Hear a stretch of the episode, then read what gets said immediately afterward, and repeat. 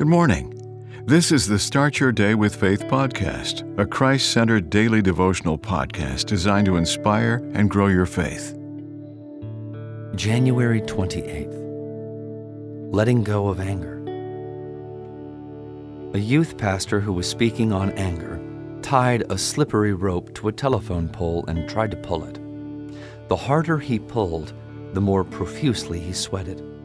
He showed his blistered palms to the group and asked them to make inferences.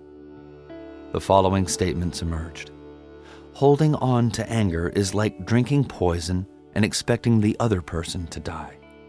Letting go of anger helps us to live in a more peaceful state of mind.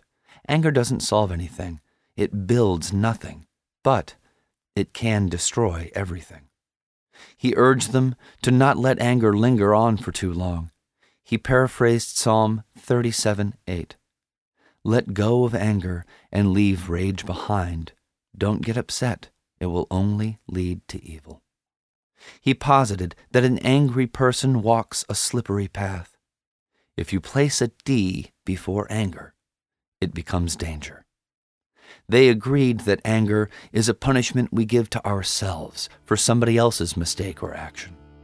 They shouted rhythmically, Let go of anger, and departed after singing, Peace, perfect peace, in this dark world of sin, the blood of Jesus whispers peace within. Amen. The Start Your Day with Faith podcast is a Christ centered daily devotional podcast written by Dr. James Panford Arthur, a published author of several devotional books.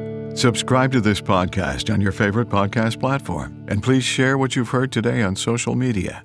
Start your day with faith. Copyright 2023.